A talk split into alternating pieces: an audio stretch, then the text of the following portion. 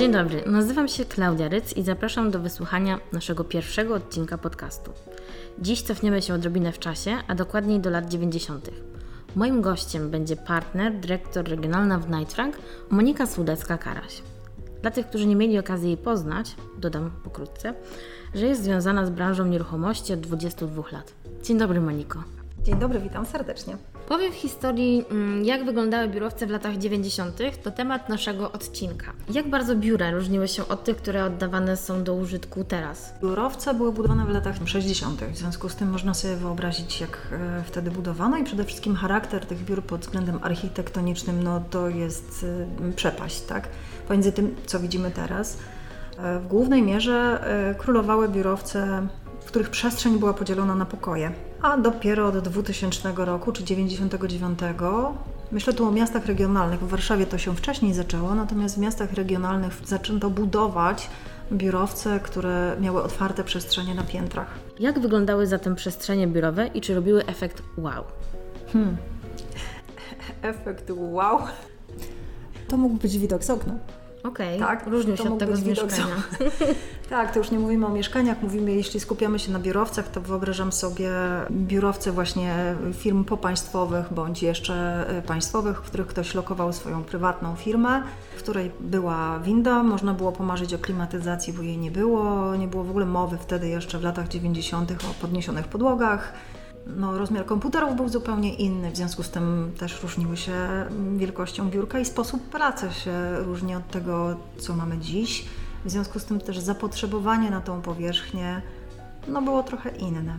Dziś firmy raczej miałyby problem z zaakceptowaniem wyglądu przestrzeni biurowej z lat 90. A czy w tamtych czasach też sprawiało to problem? Jak reagowały firmy na przestrzenie na przykład z kablami na podłodze? Gniazdka w ścianach i tak dalej. Po prostu je przyjmowali jako standard, który w tym momencie funkcjonuje na rynku. Myślę, że gdyby osoby wróciły do swojego starego biura sprzed 20 lat, to by pomyślały sobie z sentymentem, jak było fajnie, bo umówmy się, że firmy działały w mniejszej skali. Jedną zresztą firmę mam taką, którą przynosiłam już ze trzy razy od 2001 roku czy cztery i, i te same osoby tam pracują. W związku z tym z rozrzewnieniem wspominają swoje pierwsze biuro, atmosferę w biurze, gdzie było 15 osób, a nie 1300 i myślę, że te gniazdka w ścianach zamiast w podłodze wtedy im zupełnie nie przeszkadzały i to było coś, co jest normalne i ja bym tego nie określała jako złą rzecz, tylko po prostu inną. No idziemy z postępem. Telefony wtedy też wyglądały inaczej, teraz wyglądają inaczej. Już mówiłam o tych rozmiarach y, komputerów, no gdzie tak. się miało wielkie takie pół szafy pod biurkiem yy, wręcz i szumiało to jak suszarka. Trochę rzeczy było po prostu innych. Dostosowaliśmy się do tego, co było i ci pracownicy również. Przypominam wysoki poziom bezrobocia w 2001 roku i wtedy domyślam się, że młody człowiek, który znalazłby pracę, nie zwracałby uwagi na to, gdzie pracuje, tylko że tą pracę ma. I być może dlatego, ja nie pamiętam, czy to było 20%, kilkanaście, w każdym razie to było tak dużo, że młodzi ludzie po studiach przez dwa lata szukali pracy. To biuro było mniej ważne niż ta praca, którą mogli mieć. Dziś większość firm nie wyobraża sobie posiadania biura w mieszkaniu. Czy zawsze tak było?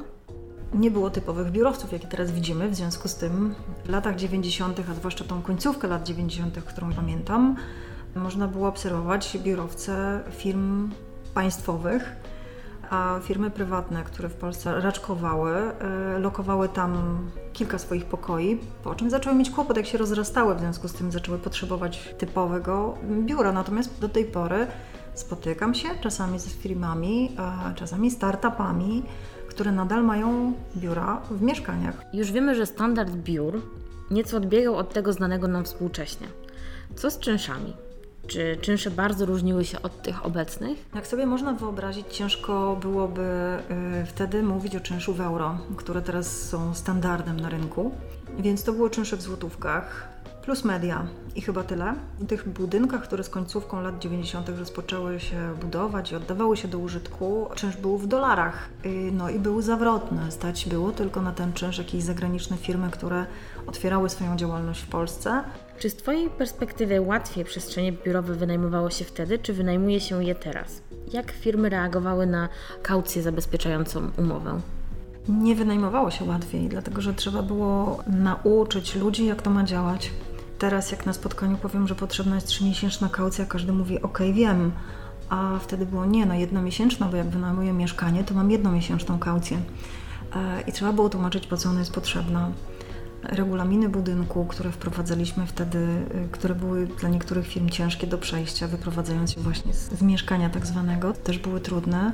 Mm, dużo było tłumaczenia i edukowania rynku na początku. Teraz ciężko sobie to wyobrazić, ale zdarzało nam się, mm, że wysyłaliśmy jakąś firmę do innego miasta, ponieważ w Krakowie nie było miejsca. Brzmi bardzo abstrakcyjnie jak na obecne realia rynkowe.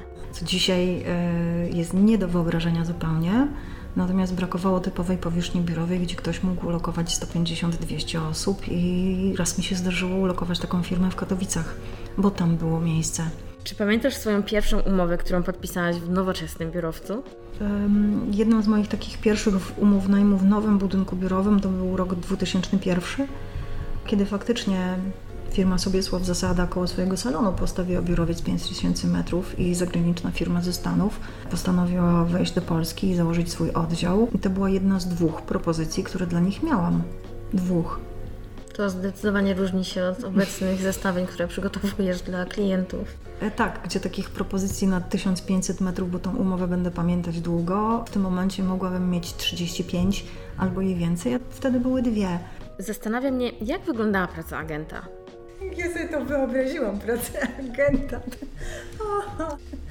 To wtedy nie był agent, tylko pośrednik, albo po prostu nie było produktu, bo nie było tych biurowców. I tak na dobrą sprawę taka praca agencyjna, czyli doradcza, którą, e, którą my teraz uważamy za standard, wtedy w ogóle nie istniała w latach 90., bo jakby nie było produktu i nie było rynku. Ci, którzy poszukiwali biura, sami sobie go znajdowali. Okay. Praca agenta pamiętam powiedzmy po 2000 roku, kiedy ona opierała się głównie na szukaniu biur różnych, nie tylko tych nowoczesnych, bo naprawdę ich było niewiele. Tych nowoczesnych lokowały się zagraniczne firmy, więc z nimi się miało kontakt trochę inny, a trochę inny z polskimi firmami, które poszukiwały biur. W związku z tym operowaliśmy również na tych, no w 70% tych starszych biurowcach. Ale też był taki fajny produkt, czyli remontowane kamienice zamienione na biuro. Jak mam podać taki klasyczny przykład, to Herbewo w Krakowie jest takim przykładem, który w latach 90. wyremontowało swoją fabrykę. To była fabryka tytoniu, rodziny e, państwa barańskich, ale cała została przebudowana na takie małe centrum handlowe, a później jak się okazało, że ono nie do końca może jest odpowiedzią na rynek, to zaczęto tam robić biura. I to był taki znakomita taka hybryda pomiędzy nowoczesnym biurowcem, a biurem w mieszkaniu, dlatego że było to coś w stylu biura w biurowcu, ale w centrum miasta. A jak wyglądały umowy najmu? Zauważasz różnicę między tymi podpisywanymi teraz? To mogę powiedzieć tak, e, jeśli chodzi o same umowy najmu, mm, no to pamiętam 2000 rok to głównie podpisywaliśmy po polsku, ale od 2004 80% umów, które podpisujemy nadal to są umowy anglojęzyczne, albo przynajmniej w tym języku je negocjujemy z wiadomych względów. Zapisy w umowach były podyktowane wymogami banków finansujących, chociaż zdarzało się, że lokalni deweloperzy budowali za własne pieniądze i jakby nie wspomagali się finansowaniem bankowym, tak też się zdarzało wtedy. I te umowy trochę inaczej wyglądały niż wyglądają dzisiaj, były krótsze, ale niezmiennie one musiały być odpowiednio dla właściciela zabezpieczone. W związku z tym te stałe punkty w umowach mówiące o czasie, o czynszu, o jej płatności, o zabezpieczeniach, o ubezpieczeniu, one funkcjonowały i dalej funkcjonują.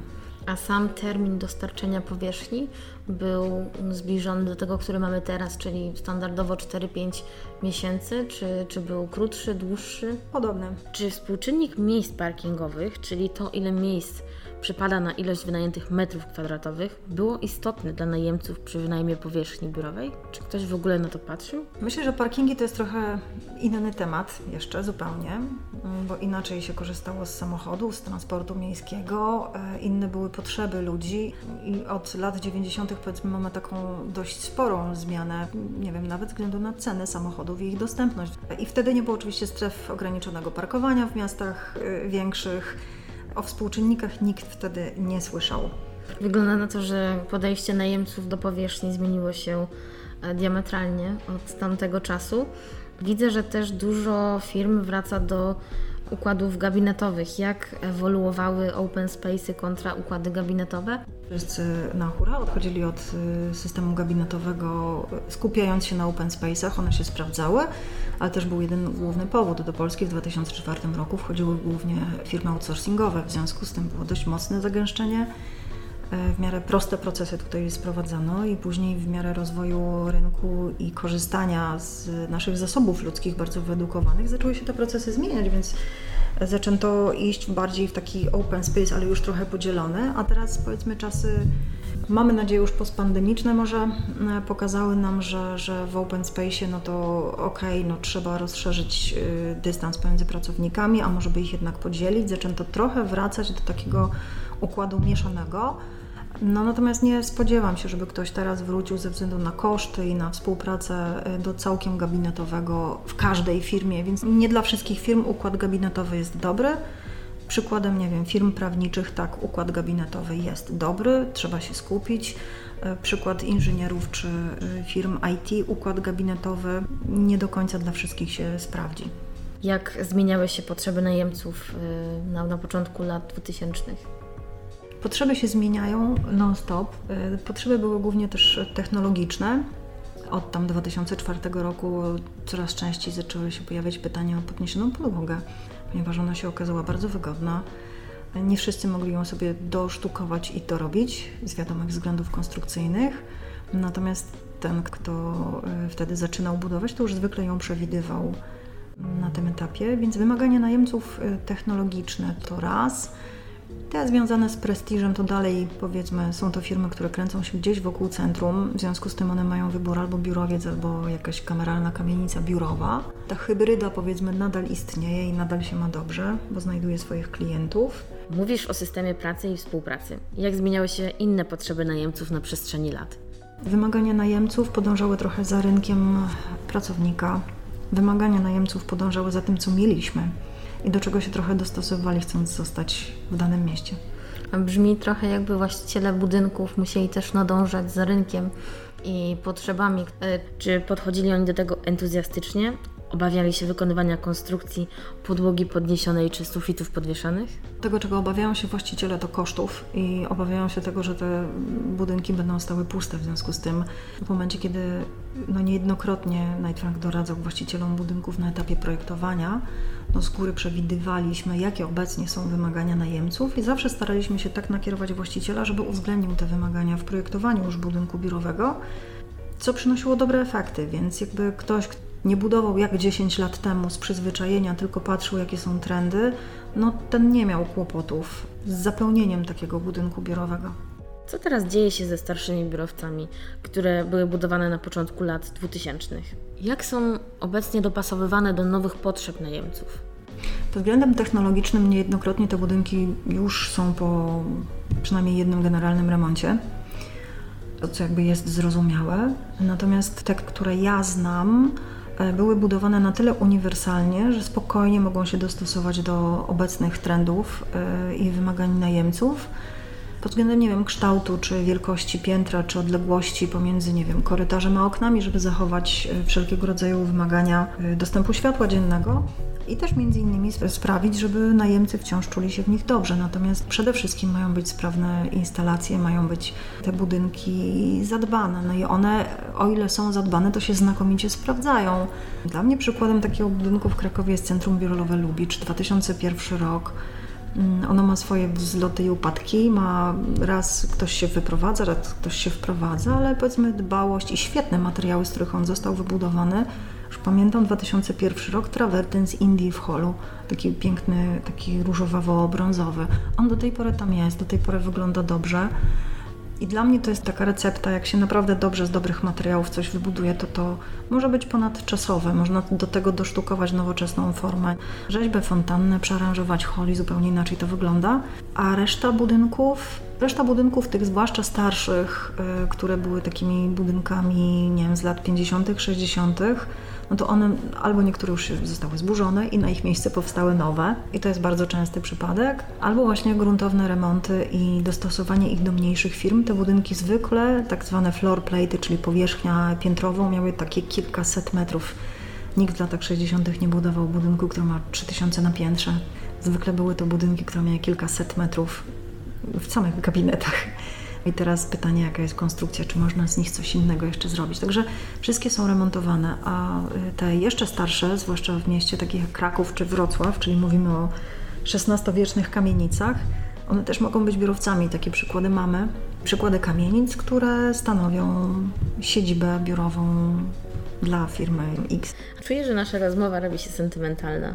Patrząc wstecz, wspominasz jakieś historie z rozczuleniem? Być może są takie, które teraz by nie miały miejsca. Pierwsza część pytania nasunęła mi e, odpowiedź, nawet nie, że nie miałyby miejsca, co, że z rozczuleniem mogę myśleć o sytuacjach e, i o ludziach, którzy wtedy uczestniczyli, a na przykład których już nie ma między nami. To to między innymi jest takim aspektem, który jak ktoś mi zadaje pytanie o przeszłość, to mi się nasuwają osoby, które ten rynek zaczynały, które zaczynały coś budować, remontować i wkładały w to całe serce swoje. Natomiast sytuacje, które mogłyby nie mieć miejsca. Bardziej myślę o standardzie budynków, do których wchodziły międzynarodowe firmy, a to był, nie wiem, pofabryczny budynek, wykładzina, kable, kaloryfery. Znaczy teraz sobie tego w ogóle nie wyobrażam, nie? A wcześniej to była jedna z dwóch opcji dla danej firmy w Krakowie, no to weszli. Bazując na doświadczeniu innych oddziałów Nightrank na świecie, kontra oddział polski. Czy jesteś w stanie powiedzieć, czy Polska odstawała od globalnych standardów? Czy budynki różniły się od tego, co było oferowane w innych krajach? To jest bardzo ciekawe pytanie, dlatego że na początku można było powiedzieć oczywiście tak, bo y, w latach 90., kiedy u nas to raczkowało, nie wiem, Londyn miał już swoje biurowce, a na przykład teraz, jak sobie porównujemy biurowce w Stanach czy biurowce w Polsce, to czasami ludzie przylatując do ze Stanów mają taką obawę, że wynajmują dla swojego oddziału w Polsce biuro, które jest technologicznie, jakościowo lepsze od tego, co mają na przykład w Stanach. Natomiast wcześniej nie było mowy o takich różnicach, kiedy mieliśmy same biurowce należące do spółek państwowych. Prywatnych nie było, tak? Albo były jakieś małe. Monika, dziękuję Ci za naszą dzisiejszą rozmowę. Dziękuję za zaproszenie i możliwość podróży sentymentalnej. Cieszę się, że udało nam się spotkać. A Was, drodzy słuchacze, zapraszam na kolejny odcinek, który pojawi się już wkrótce. Dziękuję.